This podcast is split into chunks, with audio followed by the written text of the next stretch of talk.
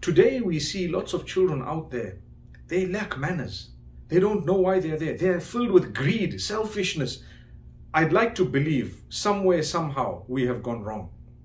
We as an ummah need to go back to the drawing board and take from where the plans were drawn, the Quran and the Sunnah of the Prophet Muhammad Look at how they built their men. They created amazing human beings. They created people who were successful businessmen, but they were Muslim before everything.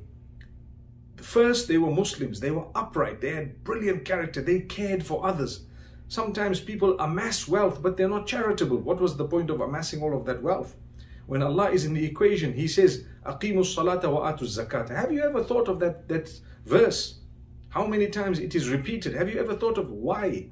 You pray, that's for yourself. Atu zakah, you give what Allah gave you, give it away to others because they are creatures of Allah, whom Allah did not give as much as you. That's the connection. One is huququllah, the other is huququl ibad. Have you thought of it? Aqimu salata wa atu zakata. They two come together.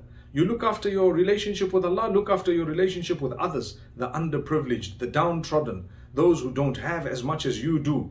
Learn to respect them because aqimu salata is Allah. We respect Allah. Atu zakata, the poor people, a different type of respect for them. Without them, we would not be able to fulfill atu zakah. We won't be able to give charities to the poor. So, this type of teaching comes from the parents.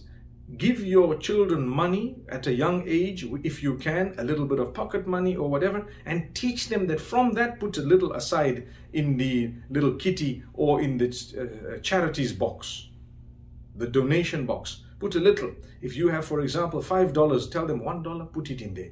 Give the poor. Allah will give you more. And after some time, give them a little bit more from what Allah has given you. This is how you instill in them the feeling for others. Help others, go out, educate them in a beautiful way. Secular education is very important, but we commence with beautiful Islamic knowledge. Who is Allah? Why should we worship Him? What are the characteristics I am supposed to be having as a Muslim? What is halal? What is haram? How sacred is the life of another human being? That is important. We see people on the streets. People draw guns and want to shoot each other people committing crime and murder. They are supposed to be children of the Muslims. How could this happen? Little kids. There is no merit in having children if you're not going to look after them. People uh, don't realize this.